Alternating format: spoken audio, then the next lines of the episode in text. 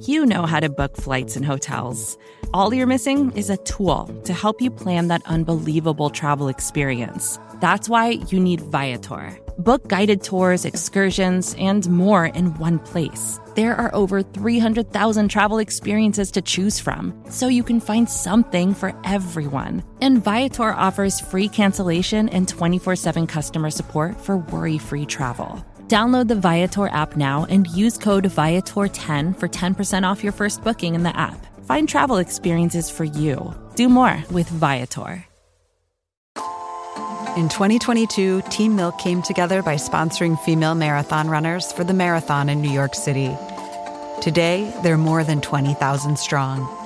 In 2024, Team Milk is making an even bigger commitment to female runners and launching the only women's marathon in the U.S. designed for and by women. The inaugural Every Woman's Marathon will take place in Savannah, Georgia on November 16, 2024. You can learn more and register for the marathon at everywomansmarathon.com.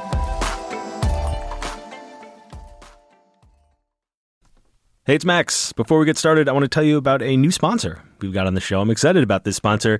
It's Harry's. And here's why I'm excited I do not like shaving. Shaving is not fun. I'm lazy. But also, razor blades are so expensive. Like anytime I go to the drugstore and you got to go like get the guy to come over and unlock the case and then you get the ones you want and it's like $40 for 6 of them somehow and it doesn't make any sense cuz it's just a little piece of metal. Harry's is here to solve that problem. They've got great razor blades at seriously affordable prices. I've been using these razors, so have Evan and Aaron, and I got to tell you we are uh, we're looking pretty good. These Harry's razors, they give you a good clean shave. And if you want to try them yourself, you should use the starter kit. It's a razor, like a handle, three razor blades, and uh, a tube of Harry's fantastic shaving cream. It's just 15 bucks. And that's such a good deal that Harry's doesn't normally like to discount their stuff. But for our listeners, they're willing to give five bucks off if you use the promo code longform. So go to harrys.com. That's H A R R Y S.com. Use the promo code longform. Start shaving better. Thanks, Harry's. Here's the show. Hello, welcome back, Aaron Lammer. Hey, How's that iced coffee? I won't drink it on uh, on air if that's what you're asking. I never would. I wouldn't even consider it. Aaron's back. Good to have you back, Um, Aaron. Yeah, what's been going on in, in my absence, guys? Uh, tons of stuff. Too much to get into. But Yeah. the uh, episode this week Yeah. is with Ben Smith. Oh, of BuzzFeed. Ben Smith, editor in chief of BuzzFeed, longtime political reporter before that, uh, and we talked about like political horse trading. He also started like the first New York City political blog. He What at, what what New York City era was that? like uh, 05, 06. Yeah. and then uh, he was like at Politico, super early days of Politico, and then obviously has been at BuzzFeed in the early days of that as well. So Big operation now. Yeah. yeah, it's like it has grown under him. He started in 2012. He started like with the 2012 election. So we talked a lot about what those last four years have been like and how much he misses political reporting and lots of good stuff. Smart guy. We're in kind of the uh, the feast end of the feast famine political reporting cycle. Yes, for sure. It's a lot, a lot of good politics stuff out there at the moment.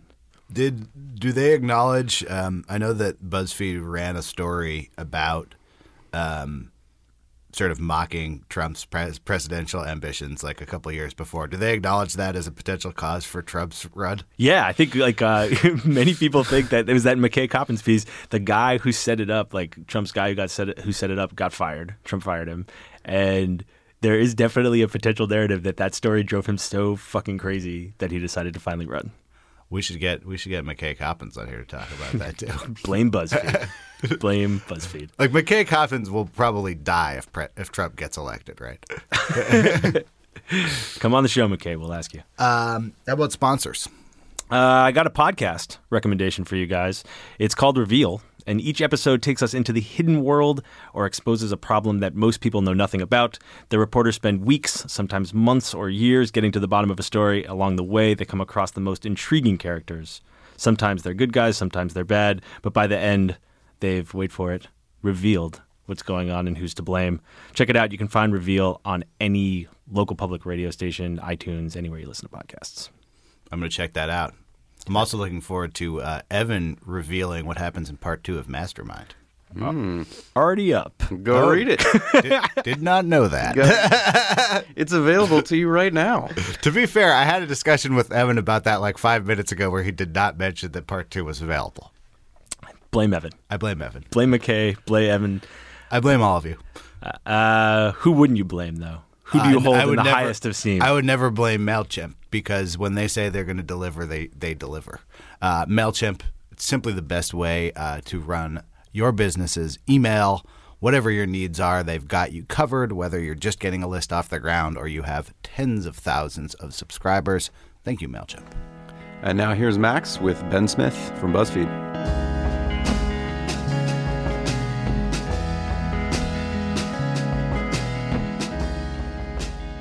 Do you have any questions for me before we start? If I like want to retract something, how do you feel about that? Uh, I feel great about it in the moment. That's totally fine. I'm less interested in like negotiating about it afterwards. So if I say like, "Ack, I said that wrong," could you edit that out and let me say it again? A thousand percent. Yeah. Okay, but I should, do, but I won't, but I should do it in the flow. If you- if and you- that's not my gig. I'm not like, I li- understand. I'm not, if, if you call me tomorrow and say, "Hey, there's this thing." that thing I said. So I would never ask you to edit this after the fact, and in fact, I've never asked anybody to edit anything after the fact, with one exception, which was when I was, um, it was, I was, it was must have been 2007, pretty early on at Politico, and Glenn Greenwald was convinced that we were a right wing conspiracy, and he and I, and I unwisely did a blog, and he'd been fighting on the blogs about it, and did a blogging heads debate, and in the debate, one of Glenn's proof points was that the guy who owned uh, Politico, uh, Joe Albritton, was somehow in his mind connected to the CIA, and he in fact ran Riggs Bank, which was this kind of bank that had some shady connections, and was did I think things with Pinochet and stuff. And I said, Glenn, that may all be true, but you know it's his son Robert who runs the company. Joe is dead, and we moved on from there. I thought that was a pretty good rebuttal. And we moved on from there. And after the show, I Googled Joe Albritton. And it turned out that he was not, in fact, dead, but, but was, in fact, the chairman of the company for which I worked. um, he has since passed away. But I then called Glenn and said, you know, I know that we are enemies, and but I think maybe I'll get fired. And would you mind if I just like insert an error? Because it was a thing where you, we each would upload our side of the video, and then they would sync them. Would you- Would you mind if I inserted an error here and kind of saved myself? Like, an, I, I think I did have to. ta- I did tell my editors who I think were pained at, the, at this. But yeah, and Glenn, who is I wrote this recently. I mean, he's he's a huge asshole on the internet and incredibly gracious in person. Was lovely and gracious about it and thought it was you know hilarious. All right. Well, you can definitely, if you mourn anyone who's still alive in this conversation, we'll edit that out. That's fine. That's that's all I ask. That's my only condition. It's a fair game. Um, ben Smith, welcome to the podcast. Thanks for doing this. Thank you for having me on. I feel like it's going to be hard for you to turn off your phone. You strike me as someone who, who maybe it's going to be difficult to turn off your phone. I've been trying hard over the last several years to be better about that with the help of my kids, so I think I'll be all right. Are you good about it now? I'm not good about it, but I do recognize that, that I have a problem. But I feel like, yeah, you mean you just must be, that thing just must be like uh, alive all the time, just like bouncing and dinging all the time.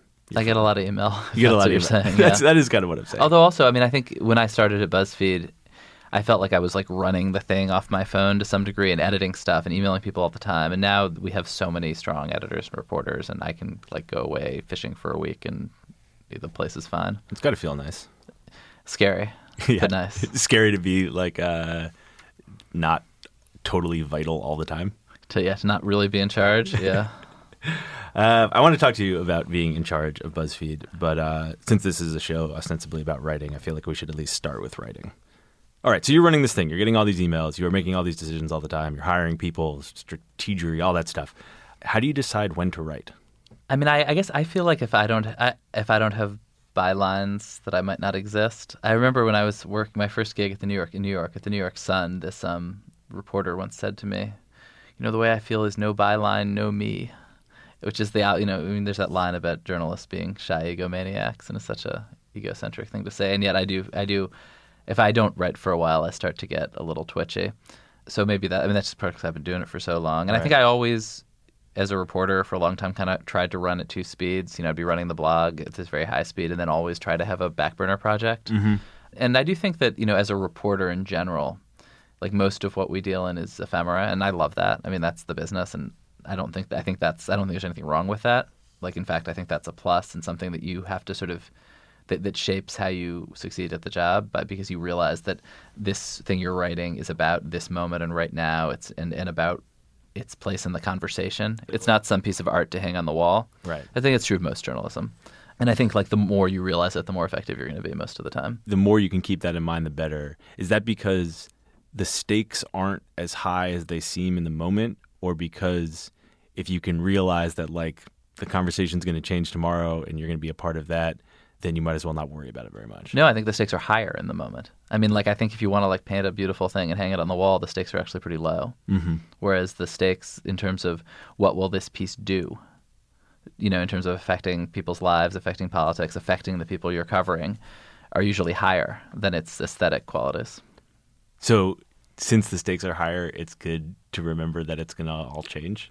Well, I think no. It's more that it's important to know what the stakes are. Like the stakes are about what this what this article is going to do, who it's going to affect. The stakes are not about whether you used an Oxford comma or not. right.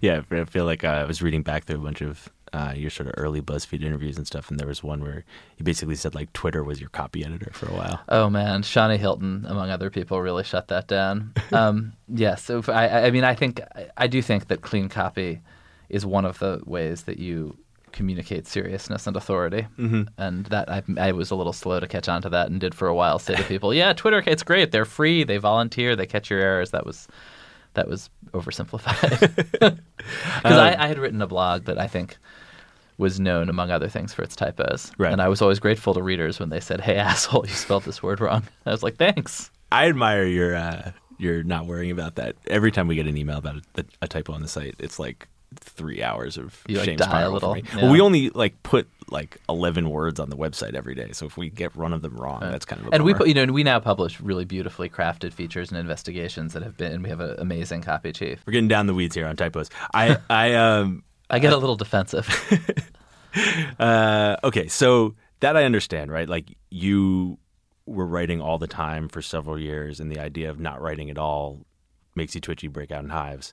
But why do you decide to write the stuff that you write? So, like, I went back and looked through, like, just scrolled through your author page, and in the last couple of years, there's kind of it felt to me like there's sort of like three kinds of things you've been written writing.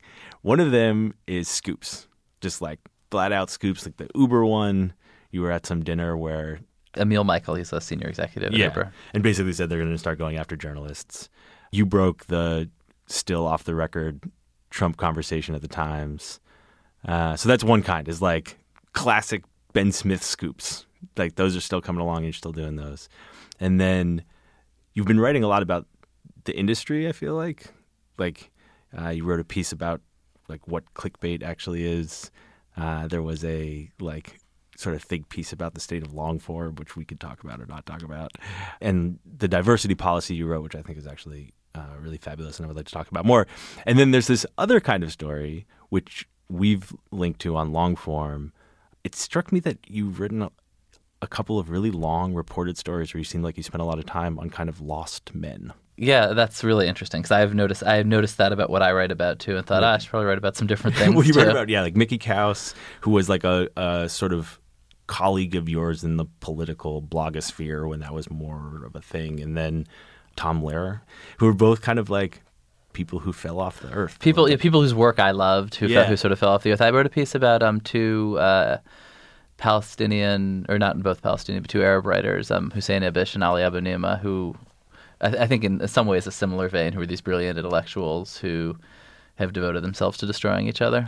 I was interested in why those were the stories that you were like, okay, this I'm going to carve time out of my crazy life to go and try and figure this out. Yeah, I mean, I think I've always had like two tracks, like a fast track and a slow one. And I think if you look at the features I did at Politico, um, you'd probably find some more.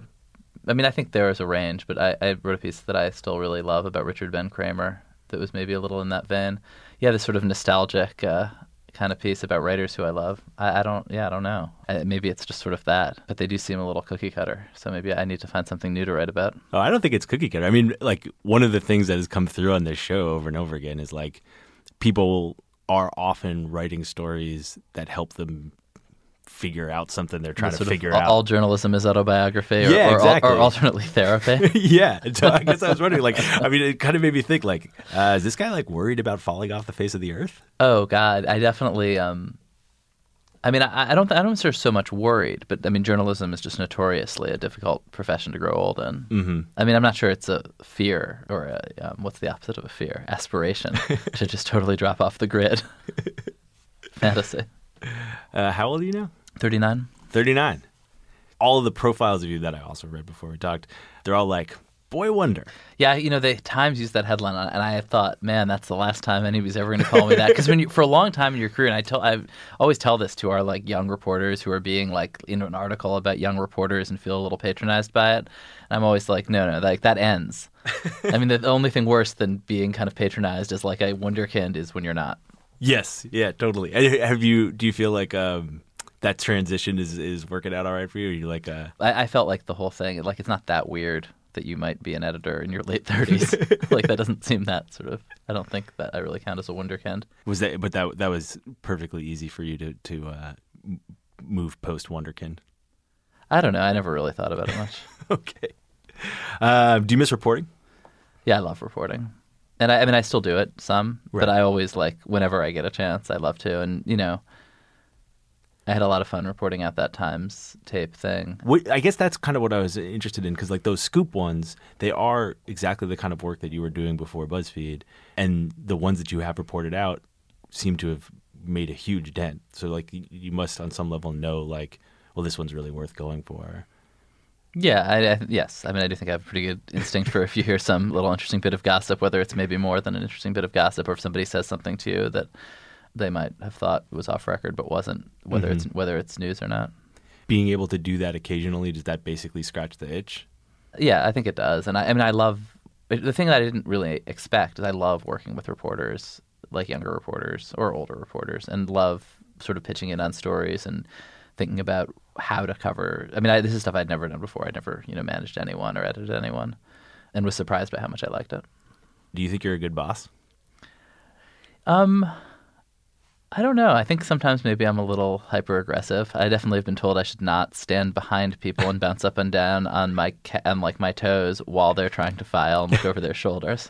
I talked to some people uh, who work for you who will re- remain nameless, but that was something that they brought up. Is like part of your management style is standing directly behind people. yeah. And and I think I'm not a good um I'm not really a good story editor. We have some really wonderful story editors. Steve Kandell is a great is really a great story editor in the sense of and and um, you know Mark Schoofs. A lot there are a lot of people who are really just amazing story editors and I basically have two settings. Like I can either tweak your lead and like I can either like torque up the lead and add a few typos in the first couple paragraphs or I can totally rewrite the story from scratch in my own voice and be like, and then hit publish before you've seen it. um, but the th- but I, but the whole thing of leaving notes in the margins and having a back and forth is something I never totally learned. And I also don't. I think after I get past three thousand words, I start to lose a grasp of the structure of the story. As an mm-hmm. editor, I can write longer, but it's and and so when I see Steve and Mark and Ariel and Shani Hilton like work on these longer stories, I definitely like admire that. Is that not a muscle that you wanted to get in shape? I mean, I just not. I guess it's something I've never. Real, I've never. I mean, I have done some of it, but it's not. But I think it takes a lot of practice to get good at editing really long story, to get good at seeing the structure and sort of understanding the structure of longer stories and books. It's been four years, right? Like you just hit Yeah, your four year a little more, anniversary. yeah. It's like high school, college. Like you're supposed to like uh, you know, four years is like a good period of time. I feel like Time like, to move on. Is that what you're saying? No, I'm saying it's like a time to kind of like look back. It's a good chunk of time on the management side of things, not just editing stories, but like running and building this newsroom. Like, what have you learned? A bunch of cliches probably, but just that like it's so important to hire the best people and the difference between incredibly between the absolute best, most driven people and the next tier is really large and having people you know, I just feel like the the caliber of the of the people we've been able to attract, you know, in part by saying what the internet wants now is big stories, breaking news, you know, the things that journalists want to do, not filler, not kind of aggregation, is something that that really you know great journalists are motivated by, and so I think people like like Miriam Elder, like Mark Schoofs, like Katherine Miller are just the absolute best in the game, and that that in turn attracts the kind of the best writers, and I think and, and that I think like sort of really obsessing about how good the reporters and writers are we're attracting is really important. What are you looking for? How do you make that call on whether someone's in that first tier or way down in that second tier? You know, it's funny. I, I uh, well, maybe this isn't a totally direct answer to the question, but sometimes journalism school like will bring their classes in, or, or you'll talk to people who teach journalism and who ask sort of what skills we're looking for. And I'm really talking about reporters here, and we do a lot of different stuff at BuzzFeed. We make videos, we do a lot of entertainment content to which this doesn't this this particular thing doesn't apply. But they ask like, what special skills or what traits are you looking for? And I think they expect the answer to be like, well, I, we don't want people to be able to shoot video with their phones. And the thing is, like, anybody can shoot video with their phones. And like, certainly editing skills are important, but you can learn editing skills, video video editing schools skills, and anybody who is in college or in journalism school is on Snapchat knows how to shoot video, is not going to learn in school how to shoot video, or maybe they will. But um, and I always say like, you know, basically just raw aggression Raw aggression is what you're looking for. basically. How do you find that in an interview? You know? Yeah, I don't. I'm not that into interviews. I mean, I think you you read people. I mean, the nice thing about this business is you can read people's is that you the work is all exposed. You don't have to guess what somebody's writing is like. What does like raw aggression look like on the page? I mean, it means that you're breaking story, that you're breaking news, that you're getting stories other people haven't gotten. That you're. Mm-hmm. I mean, that's really the core of it, right? Yeah. And also understanding how to present them in a way that makes clear what the news is and how they're news. It's sort of it's a cousin to trolling. um, how close have these four years gone to what your expectation was when you took the job? You know, I don't. I mean, just totally different, or at least I don't know if different. I mean, I, I didn't have very clear expectations. I think. I mean, I, it was a political cycle, and I'm a political reporter, and thought, oh, I could like hire a few people, and we could cause some trouble in the campaigns. Mm-hmm. Like we could do some good stories, we could make an impact. And I think Peter Kaplan had told me and had this theory that was was really smart about how every every campaign cycle gosh now i'm trying to remember if this was peter's theory or ken lerer's theory. I heard it from both of them. But um, how every campaign cycle kind of both defines and is defined by a, a, new media organization and that was maybe cnn in 96 it was abc's the note in 2004 it was um, politico and huffington post in 2008 and then in 2012 there was an opportunity to to be that, and and I kind of bought that and kind of saw it and thought like that could be us, and so um, and had and had enjoyed it at Politico, but definitely saw what we were doing primarily at first in terms of like okay we're gonna we have this you know really popular amazing website that that the kind of political class slash elite are like either unaware of or mock. That's a huge asset, and then if you sort of yoke a political operation to that you know that that's a very powerful thing. And then it was like, and then sort of I think learned from you know some of those early folks that I hired, Doree Shafrir and Matt Buchanan and others about like trying to figure out how to do that in spaces that I didn't know as well. Mm-hmm. I certainly had, you know, I talked to Jonah like, wow, I think there's really a space, like as everybody has pulled out all their foreign correspondents, and yet there's this incredibly vibrant social media conversation that includes, you know, diplomats and heads of state and policymakers and journalists around foreign policy and around for- world news. Like that would be a cool space to go into. And I remember like at the end of maybe end of 2012 him saying like, "Oh, remember when we were talking about that those foreign correspondents? Let's do that." And I was like. "Wait, really? we can do that?" Once the election was done, then you were able to start thinking about kind of like the wider array of opportunities. Yeah, I mean, I think we felt like we had a lot of momentum. I mean, you know, and we also have a really effective business side, and you know, I mean, it's like a lot. You know, I mean, there's no way we'd be able to do this much work if the company wasn't thriving. How much do you think about the business side? It's not. It's not my expertise or what I spend most of my time doing, and certainly like some of what I think about is like that I'm somebody's like an advertiser is calling me and yelling at me, and I'm saying, "Sorry, nothing we can do here." But certainly, but but I also want it to be a successful business and want to do what I can to yeah. to make that happen. And so I do. I think I've I've as we've grown, certainly thought about it more. Mm-hmm. I mean, you, I'm sure got some like equity when you took that job because it was a pretty early company. And I was just wondering like how much you're thinking about like BuzzFeed's value as it's going out and raising money from I still investors. I still am not good at explaining that stuff to people. It's just not what I spend my time thinking about. They don't bring you to those pitch meetings. I've been to a couple pitch meetings and I like you know do my part, but I but I'm not going to explain to you. Uh, I remember when I was the, one of the most embarrassing things in my actually professional life when I was a stringer for the Wall Street Journal in Eastern Europe. And I was stringing for the Wall Street Journal. I had gotten this job after a job at the Baltic Times. On my like third day as a stringer for the Wall Street Journal, I had to call up my girlfriend who was working in finance and ask her what the word equity meant. and she was like, "Wait, you work for the Wall Street Journal?" Don't ever tell anyone else that question. It's just you, me, and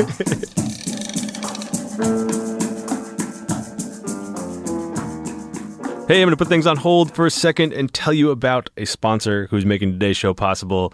That sponsor is Home Chef, and they can also make it possible for you to eat restaurant quality meals at home super easily. They're going to send you fresh ingredients, step by step instructions. You can make every single one of their meals in under 30 minutes, uh, and it's healthy. It's balanced. Here are a couple that you can try rustic vegetarian tart with spinach, roasted red peppers, and goat cheese. They got a maple miso glazed salmon with Brussels sprouts and apple, or a Parisian bistro steak with creamy potatoes and green beans. They got all the options you could ever want gluten free, vegetarian, low cal, low carb. Go to homechef.com slash longform. That's homechef.com slash longform. You get 20 bucks off your first order, and you can start making these fantastic restaurant quality meals at home start feeding yourself and your family better. Thanks, Home Chef. Let's get back to Ben Smith.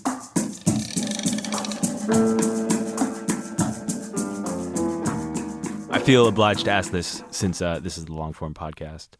How have the feature stories done for you guys? Like Steve came on the show basically like the week he took that job. in like late 2012, right? Yeah. I mean, that was another thing where it felt like, oh my god, we can actually do this. Like it was after that first, and we we had published some, certainly like long features, which I and and I remember actually Michael Hastings was like, you got to hire a real editor. Michael was an amazing magazine writer who who died in 2013, but he would say. Like you got to get an editor here, like because I would be editing him, and I would just kind of like do a newspaper edit on it, which is you kind of brush it up and publish it, and there would be stuff in there. He's like, I only put that in there for you to take it out. Like that's not even, you know, that was just like bait for you to take that out, so you wouldn't take this other thing out. Like he is coming from this very real editing process. right. that I He was, saw it, he saw it as like the start of a long conversation. yeah, and I was just publish it. um, and and so he was among other people really on me to get to hire a real editor, and and that was Steve. Um, and I think you know that was another place where we felt like at the time, and this is less true than it was, but that, but we I still think there's just a huge space for it. That um, particularly at the time though, there were two tracks for for long features. Uh, Steve said this thing that I love, which is that with the word long form, that the stress is on the wrong syllable because they don't have to be long. And the idea that length is a goal is just makes me crazy. Um, or that anybody looks around and says, you know what, I, I want to read something long today. It doesn't have to be interesting or good. It just has to be long. Like there is For the no, record, I don't think anyone has ever said that. No, but I feel like the word and the st- emphasis on the first syllable implies that in some ways. I actually think that's a Or that when- straw or- argument. Or when. I have writer writers sometimes say to you, "What do you like to do?" And I like to do long form. That's actually like a red flag for me really? because it's like, well, I don't know what story does you have. What what are you interested in that merits that length? Like I want to break news. I want to like tell great stories. But if you know, if you can tell, if what's the famous Hemingway thing? Like if you, I mean, if you can tell a a really a story very powerfully and it can be short, that is preferable to telling the same story at ten thousand words. At the time on the internet, there you could you could, there were basically two categories of of really long feature. One were beautifully crafted. You know, the writer got paid a lot. Lots of money went into it. Maybe a year long, six month editorial process in Vanity Fair, The New Yorker, great magazines that would then be put on the internet as an afterthought, if at all, like in some horribly unmanageable form where you had to keep clicking through, or there were pop ups, or it wouldn't fit your screen. And then on the other hand, you would have things for which the writer had been paid $100 and had been and had not been edited at all, which were often things that had been submitted to process A and rejected, and then kind of wound up on a website. Um, and there was nothing in the middle. Like there was nothing where a writer could be paid between like two and six thousand dollars and make a living, but not Vanity Fair money, and that would get really well edited and wouldn't be subjected to all the craziness of magazines where a story might get bumped mo- month after month because it because there's because it doesn't fit the mix of stories in that issue, mm-hmm. and where you have to where you can't be opportunistic and say shit, let's publish this thing now because it's of the moment. But nope, that's going in October. You know, like there were all these handicaps and expensive handicaps that came with the magazine process, and we felt like, wow, what if we could take the be- the best of that incredibly kind of rich, rigorous editing process, but ditch all the all the print centric restrictions, and that's really, and, and then and then be formally in formats. Just I mean, in a sense, like at that time, it was pretty crazy just to not have page breaks, right. but incredibly valuable Yes. And take advantage of the other elements. You know, be able to see where on the page people are dropping off, not in, and you know, be like, ah, looks like this is kind of got boring here. Mm-hmm. Yeah, and so we've been really thrilled with everything Steve's done, and it's you know, it's kind of grown as as we've grown, and and as also as we've hired more and more reporters, it's it's shifted. We still take freelance certainly, but we have more great staffers, to, you know, who are sometimes stepping out to write to write longer features. Yeah, it seems like there's when it started, it was kind of like I think it was Thursday nights. Yeah, it's still Thursday nights. Thursday nights. We're still publishing something Thursday nights, but it used to be But there's like four or five other things that could be that week too. That yeah, we're we're publishing a lot of big features and big investigations, so it's less. It, in a way, that was our version of a Sunday magazine, and it was mostly freelance. And now it's it's shifted a bit, and we're doing more of it, but also more in house because we just have all these these talented staffers. And we've definitely found also that you you know the more you write for the internet, the more you learn about what the internet likes and what's going to work on the internet, and that's certainly true if you're publishing lists of you know gifs of people running into walls, a genre that I love and appreciate, and it's also true if you're writing long features and and if you care about the data and care about figuring out why people are sharing stuff, you do learn a lot, and so having people who are doing it regularly for us, you know, there's an advantage there. What have you found about what works? Are there uh, large conclusions you can draw after doing it for four years? You know, I mean, uh, some, right? Like one of the things that works is novelty and surprise, and that's a hard thing to replicate. But no, but I do think there are, you know, the stories people share and tend to be stories with a real emotional core, which is true of most good journalism, but not all. And I, th- I think there's a genre of magazine story that people actually don't really share. That's like a perfectly, very specific genre, which is um, like here's something you will never see anybody tweet: great yarn. You ever seen anybody tweet "great yarn" link? And there's a kind of story that's about like a guy, about like men with guns who like running around, like maybe the middle of the country or maybe Florida, and they're like committing crimes, but they're kind of sympathetic, but they're like kind of goofy, and they are ultimately tragic figures and aren't really evil, but have maybe done some bad things, and like it kind of goes on and on, and it's it kind of picaresque and the characters are compelling and it has no point but it's like it's like a classic magazine well feature and nobody reads those on the internet Huh. I'm surprised to hear you say that. i mean it's just a fact we've published our share of them and i love that i read you know i will read them i will read them when i have a magazine in my hand Oh, so you think people do read them in magazines? uh, yeah sure i don't think it was a mistake for magazines to publish them i think people just don't share them. Why? because why would you share that like it's not people often share things because they have a point Mm-hmm. because they've like learned something. They want to like oh my god like this incredible feature we published this week about how black drug dealers are getting shut out of the legalized drug trade while white drug dealers are being included because of the way the legal system has screwed them. Like that was something where it's like holy crap look at this injustice. And that's a reason to share something. I think being I- moved by something or seeing yourself in it is a reason to share something. Just great story this was a fun read. Mm-hmm. Tends is not what is not a reason that people share things. Certainly if you for me like as a reader if you start reading it you can totally just get transfixed you know incredible narrative and you know read to the and read it scrolling on your phone standing stock still on the street. And this kind of story does that. But i guess they don't they don't i, I guess it was i was wrong to say that nobody reads them on the internet. Nobody shares them. They don't travel. That distinction sounds totally right to me. I mean, I actually, you know, happen to have like a pretty insane amount of data on this. yes. And the gap between what people actually read and what people share is immense. I also think, though, that part of the reason that the stories don't travel is that they are consumed primarily by men, and that women share more on Facebook, in particular, and so stories that real that women don't share tend not to go anywhere. Hmm. Stories that women and men like do well. Stories that women like do well. Stories that are really, I mean, yeah, it's and this is obviously a generalization, and there's there are differences, but women have a lot of power in the distribution of content on the internet at the moment. That's interesting. And that, I mean, though, that like paint by numbers crime story that you just described, that's Yeah, like, that's the straight- hallmark of the men's magazine. It's straight out of a men's magazine. Yeah. Yeah. If you think about the magazine brands that have succeeded on the internet, you certainly see more women's than men's magazines. Like if I'm looking at like Snapchat Discover, you know, I think like you see these first magazines really doing well. Yeah. Cosmo. Do you use Snapchat? Some the problem is my I like it. I actually think it's. I mean, although it's like specifically designed to be like hard to figure out for people over twenty, I know I really like it. But like my friends don't use it. Like I'm old and my social graph doesn't use it. I feel like there are all these messaging services that I kind of love. Line actually is one, and um, WhatsApp too. And because my sort of peers are like 40 year old Americans. They use text and nothing else. And so I can't get anybody to like come over to line with me. And so like like Stacy Marie Ishmael uses it. So like she and I will line occasionally. And that's about it. So this third kind of writing you've been doing, the kind of like this is who we are. Not- we, we can get off Lost Men. You didn't seem like you wanted to Okay, talk good. about No, Lost I, Men. I know. I, I mean, I'm just need. I'm sort of you know reckoning with my own pattern that you've recognized. Uh, sorry, we can talk about that later, or you can talk about that with your therapist or whatever.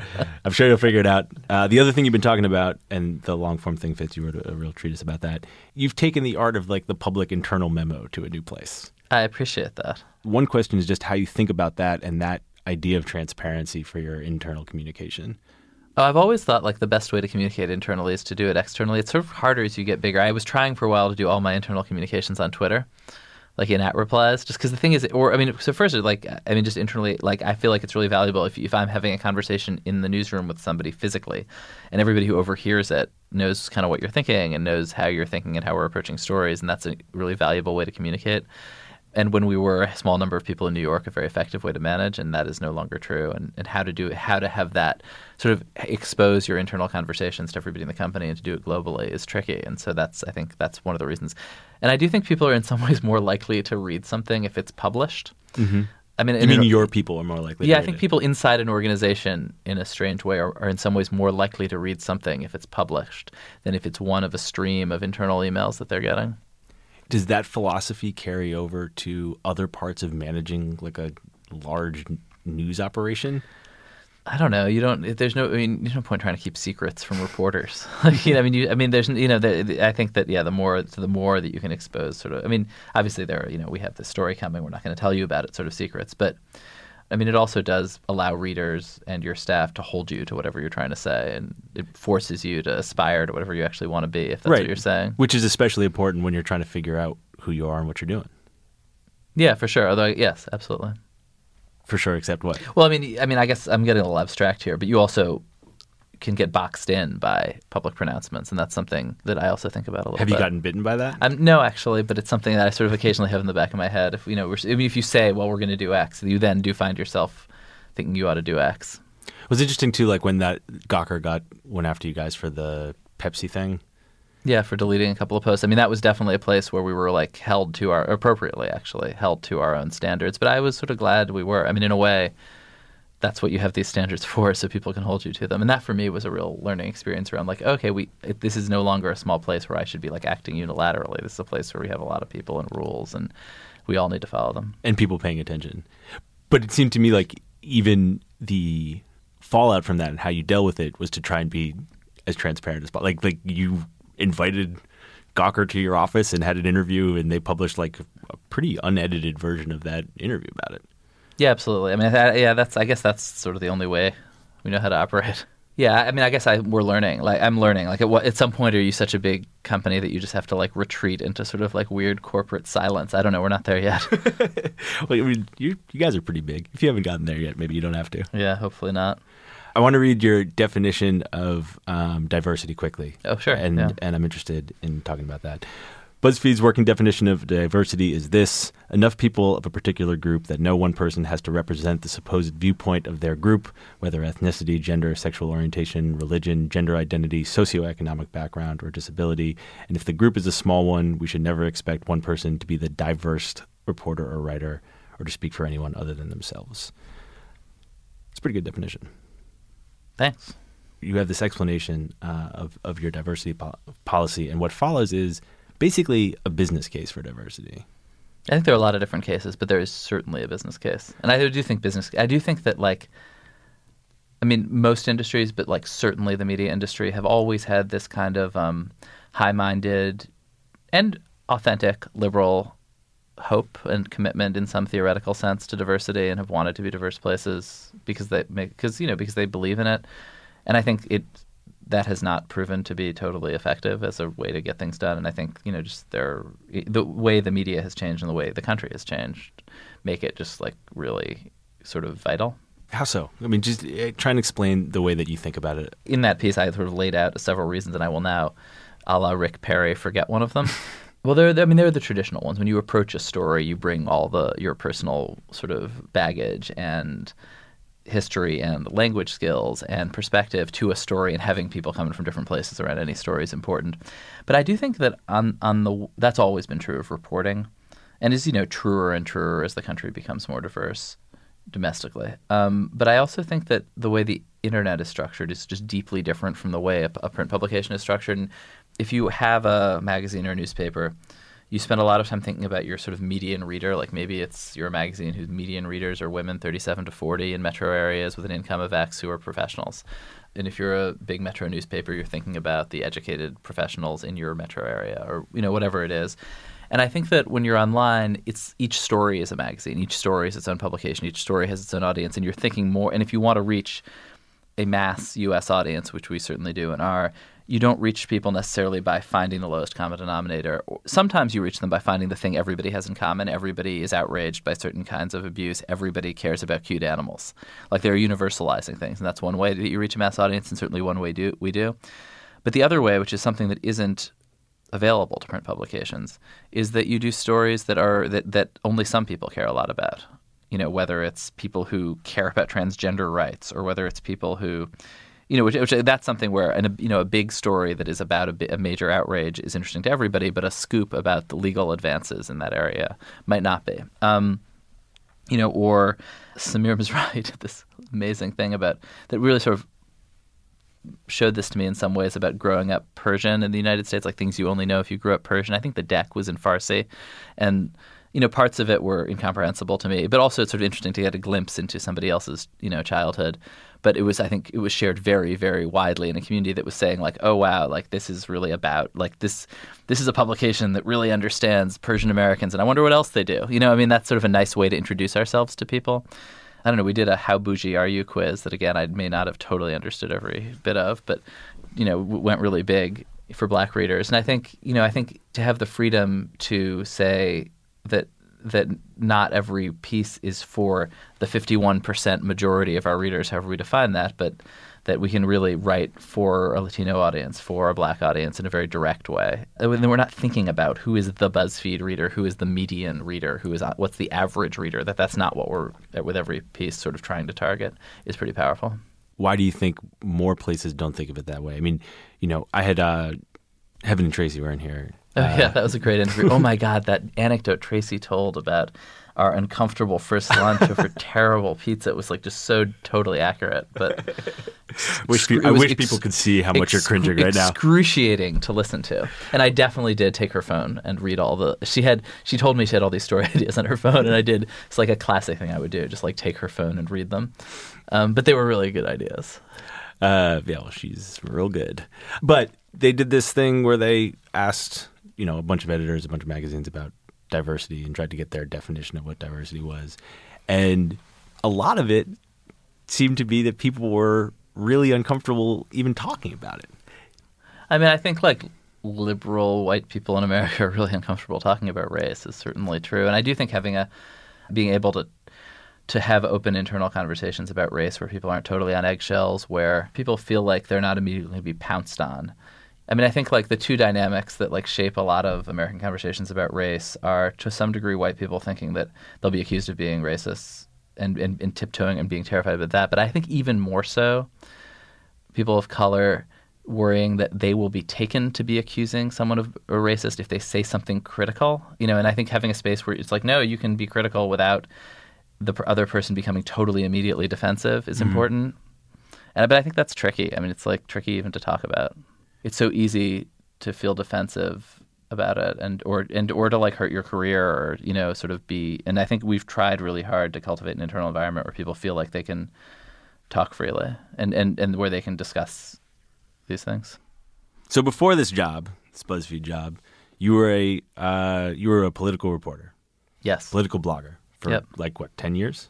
I started writing about politics in 01, about US politics and I started my blog in 04. I have some just like very basic. We've not had a lot of political reporters on the show, and I have some uh, very basic how to be a political reporter mm. questions. Yeah. Here's the first question: How do you develop sources as a political reporter?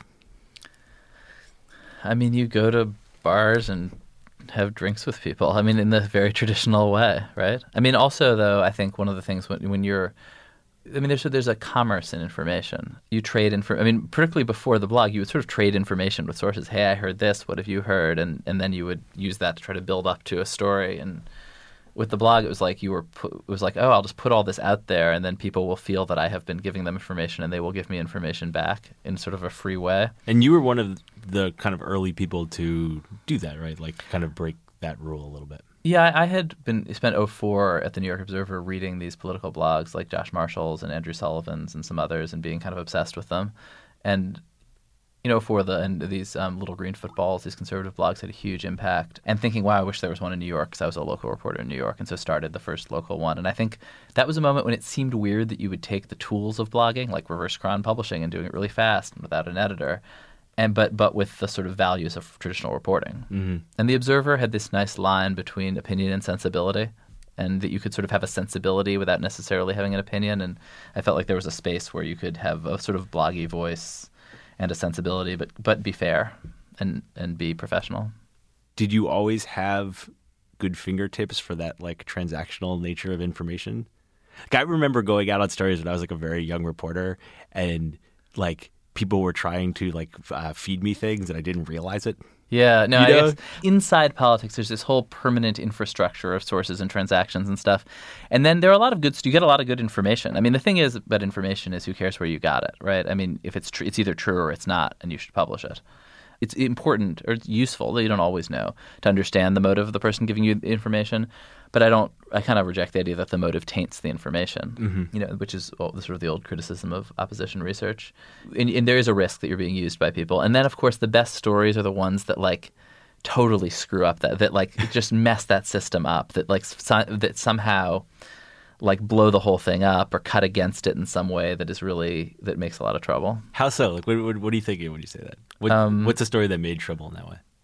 I mean, I guess that Times story, right? Like, like there had been this carefully negotiated off the record thing Right. between the Trump and Times, and the only thing they didn't con- that perhaps was not considered was that there were these were human beings who might leak the fact of an off the record recording, and then and you know, and that Trump himself, if he wanted, could li- could at least try to lift the off the record, and would he? And you can sort of suddenly that whole hermetic little moment Right. breaks. You could basically just by exposing the deal, uh, you can break the deal. Or you can, or you can put an enormous amount of pressure on what had seemed like a stable situation. I think good reporting often does that. Are you still engaged in that kind of reporting? I mean, here you've got your next election. I mean, no, later. mostly I am like watching the reporters on our team with awe. Like, you know, Rosie Gray and McKay Coppins just had did so much good reporting about Breitbart over the last week, and you know, got all these screenshots of their Slack conversation stuff. Andrew Kaczynski every day is is blowing stuff up. Adrian Carrasquillo is sort of dug into Latino politics the way I always like. I never got as deep as he did, but like in terms of like trying to dig into Jewish politics, which is sort of what I grew up in a little, mm-hmm. and like, and then you can if you sort of dig into a, a niche, and that's a bigger niche, and you know politics is composed of these elements and if you can kind of take over one and own it and be the go-to reporter for it you break news of importance to that community and then also just news that's all you're just breaking news all over the place and watching adrian do that has been so fun. And not, and, mostly i just kind of like you know enjoy that and, and get to kind of like live in their reflected glory. Seems like um, uh, delighting in living in your employees' reflected glory is like a pretty good. Uh, yeah you have to be i do think that's pretty important to be able to enjoy that it turns out and i do yeah, like you don't feel jealous of people being out on the campaign trail. Like, do you miss that? Oh yeah, totally. And I got to go out to Iowa, and that was a lot of fun. But I mean, mostly I like will be like mumbling things to Katherine Miller, the political editor, and she'll be like, "No, no, we're like we're on that. We already made that call. Stop." Got it. So you know, like um, uh, you know, Obama has that whole line about like all I do all day is just make the hardest decisions. Like I just make the fifty-one forty-nine decisions all day. And You like, asked I- me if I if I identify with that. no, that my my ego hasn't gotten quite there. I was going to ask you, what are the decisions that you're making all day? If you came four years ago Right. to define how BuzzFeed was going to cover an election, and now you've got a team of people who know what yeah, they're doing. I mean, I think like most of the most important decisions are the longer term ones, like the decisions to hire Katherine and to structure the team in a way that was, you know, to a large extent her idea, but also mine and Shani's, and and then you know these are decisions that you have to kind of stick with and watch them play out. So in terms of politics, like you're right. I think a lot of the decisions I make are, are sort of you know bets that you have to sort of stick with and, and, and then stand by your people and, and watch them play out. Um, and so, in a way, right, the most important decisions are decisions about hiring people and about sort of structuring your resources. But then I think I also um, get very involved in in sort of frame in decisions around how to frame and time stories. Like I think that's something that I'm pretty I'm pretty good at. Mm-hmm. Um, if even if I'm not great at editing five thousand word stories. Do you spend a lot of time thinking about culture? More than I would have thought. I mean, I came from a I've worked in bureaus and out on my own in Brooklyn, and not ever really been in a new, been in the main newsroom. I've been like the city hall desk, and the culture of those sort of shared press rooms is its own weird thing where you learn how to talk on the phone without anybody knowing what you're talking about and stuff. And so the journalists I'd been close to were mostly competitors, not colleagues. But actually, I now do spend a lot of time thinking about culture, and it matters a lot. And I think the you know, one of the things, the really nice things about BuzzFeed's internal culture is that I don't know. I have a lot of admiration for the people who do things that I'm not as good at. Like I have done some like posts about identity and lists and fun and non-news stuff, but I find that harder. Although I hope you will read my my list of things you only know when you're a geocacher. We'll put, um, we'll put it in the show but, uh, notes. yeah, but um, but I find that stuff, you know, and, and I think that like there is an internal culture of like respect uh, in which the folks who are doing the kind of stuff that gets you on podcasts like this and that gets external recognition, that gets fancy, you know, four syllable words like journalism thrown at it, um, have a lot of respect for the people who are making really amazing um, entertainment and vice versa. And that's and that's a cultural thing that I care a lot about. Just that that like you know Jen Lewis has made these unbelievable kind of vines about Donald Trump that are just like so hilarious, and she's just like this brilliant illustrator basically, and that I think we have a culture of treating entertainment with a lot of respect, and I think that a lot of people who come from news don't, and that that's a big uh, that that that, that you know both the, the content, of course, but also that culture is a real asset. One thing that seems distinctive to me about what you guys have built is that people seem to ride for the place in a way that I don't see people doing at other places often. So, like when BuzzFeed does something big, like that uh, tennis investigation, it's like everyone I know who works there is like I know, and people like tweets it immediately, and people think like, is this like a strategy? And I love the extent to which people are, are really invested in their colleagues' work. I mean, I do think it is about that rather than about us being like, all right, at, at 11:30 p.m., you will all tweet this with this language. It doesn't seem that coordinated, but it does have this air of like um, a scrappy underdog to be. Like we need to we need to ride for this thing. This thing needs well, we are scrappy written for. underdogs. I mean, we're a lot smaller than like CBS News and NBC News and the New York Times Yeah, but you're no and Viacom. okay. So if, if your answer to we are scrappy underdogs because look at Viacom, I think that's a reasonable answer. well, it says a lot about the ambitions for the place. Yeah, I think yeah, that's true. That's not who you would have been comparing yourself to four years ago. It's probably who Jonah would have been comparing us to, but nobody would have believed him. But that's where you think of like when you think of competition now. That's what you see as competition. I mean, I think you're competing with everybody all the time, right? Like we do lots of different things, and we have, and so each person at the company is to some degree competing with a different place. Like I don't think there's one. Yeah, we have reporters who feel like they're competing every day with the guy from the Washington Post or the woman from the Times, and and and writers who are feel like they're competing much more with entertainment companies or and people making videos, and the, the viewer of that video is choosing between something made by Disney and something made by BuzzFeed. Sure. Are you uh, like an inherently competitive person? Yeah. Oh yeah. How does that manifest itself outside of journalism? I mean, I, did, I well, I limped over here because I hurt myself playing tennis with my kid. Yeah, I don't know. I tr- I just tend to be pretty competitive about. That. Do you not let your kid win in tennis? I do let him win, and I'm, it's, it's increasingly he's. It's not a matter of letting him. It seems like throughout your career, you sort of like tried to run at open spaces. So like there wasn't a New York City political blog. You did that. You were like early at Politico. You saw like an opening to cover the 2012 election. Even like the conversation we were having about long form and how you were thinking of that, like finding that middle ground. Where do you see like the next hole? What what's the next? I mean, place there are always a lot of fill? them. I think I think some of the video stuff that we and Ze Frank are doing out of LA are definitely kind of running into an open space. Um, that, I don't know if you've seen Tasty, this food video, and, and this new one Nifty, which is amazing and DIY, and those feel like again like that, like have that sort of potential. I mean, for me, the thing that is most that feels like a place where we are running into that is is, is international. Like we're, we have an incredible team in London. Um, we have really strong teams in places like Paris and Sao Paulo, where I'm actually going on on Sunday Nice. um, to hire a news editor. And I think like both building real news operations, you know, around some of the stuff we've learned in New York, but also with really strong local people who are bringing th- their own media traditions in, is a huge opportunity for us. Um, and that's something and, and then also we've seen the extent to which having this global network is incredibly powerful and having strong editors you know in paris when those attacks happen or alternately you know when when we um, break break news about twitter from our very strong san francisco bureau uh, to have alex kantrowitz's story immediately translated into japanese and go totally nuts on japanese twitter it was really interesting and fun and we, it just feels like there are huge opportunities there for us that were really that are really interesting to pursue How did Twitter change your life? You know, a lot. Like it's. I mean, it, it basically. Well, the thing is, it basically killed the blogs. Like it, the the kind of political blog I had been writing through 2008 was swallowed by Twitter, and then I, and as was I. I mean, that's really the answer to that.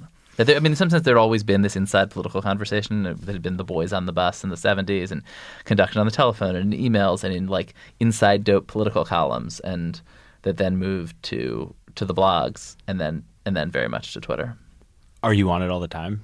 Yeah, but I, I, I am liking it less. I mean, it's not as, it's just not as fun a place as it was. I feel like I'm not like meeting interesting people there as much anymore. Do you think that's because people are just like crafting themselves on there more than they used to be?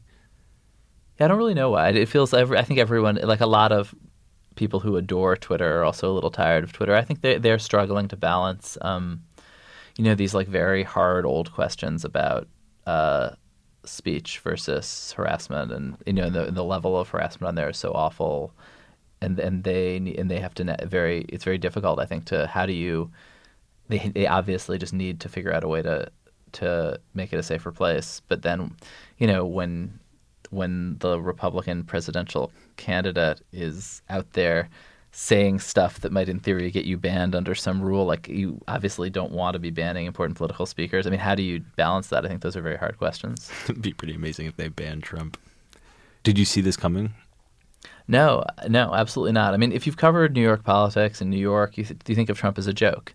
Like people in business in New York think he is a joke. He's not a real businessman. He plays people who are in business think of Trump as somebody who plays them on television and like badly mm-hmm. and are embarrassed by him. And so, and he's talked about running forever, and everyone's always laughed at him. And we wrote a and McKay Coppin sort of brilliant piece that sort of about that, about his sort of neurosis and insecurity and the It's an absurdity of it's a, really an amazing read. The absurdity of, of why he was running that I think that really got under his skin. He fired the guy who set it up, and I think was one in a series of humiliations that prompted him to run. Has he dealt with you guys at all? Uh, well, he trashed us from a de- the debate stage, which was pretty great. He refuses to talk to us, but he is forced constantly to respond to our reporting. Those political fights, that like back and forth, do you ever take that personally? Like when e- even back when you were blogging and stuff, like did it ever feel personal or did it always feel like a game to you? Oh yeah, no, I think I mean anybody I feel like anybody who's been on social media and had somebody attack them very intensely will sometimes it just gets so far under your skin and suddenly like your heart is racing and you're sweating and you're like oh, and you know and I think I have like a very thick skin and have partly just because I've been through so many cycles of this. Uh-huh. But yeah, there's no way to not take it personally sometimes. I mean, it is personal.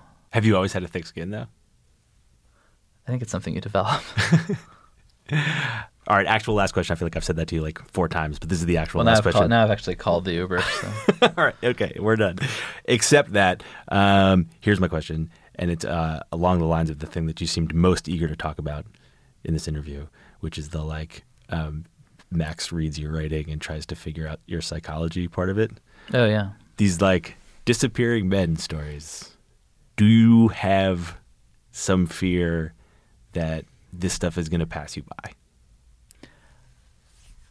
No, it's not. I don't think it's something that I spend my time thinking about or worrying about. I mean, I do think that at any point in this kind of media environment, or at least in the media environment of the last ten years, you have the opportunity slash risk of just like leaving it. It's just changing so fast, and and I think actually I thought I think that you see lost men. You see that with Jeb Bush. He's a guy who sort of stepped out of, and politics is the media. There's no real difference. He stepped out of a political media environment in the early 2000s and came back to what he thought was the same environment. It was just totally changed. It was a he was a visitor from a from a lost world. Um, I don't think it's not something that I like fear. I mean, it's definitely something that some days sounds kind of nice. There's something kind of a feeling of that yeah, for sure.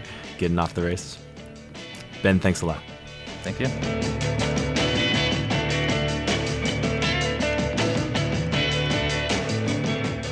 Thanks for listening to Longform. I'm Max Linsky. My co-hosts are Aaron Lammer and Evan Ratliff. Our intern this week was Courtney Harrell. The show is brought to you by MailChimp, Harry's, and Home Chef. Start making restaurant quality meals at home in under 30 minutes. Go to homechef.com slash longform. You get 20 bucks off your first purchase. Thanks very much, of course, to Ben Smith for taking the time. To tell you guys, he limped into this office. It was a trek to come to Dumbo, and I appreciate it. We'll see you next week.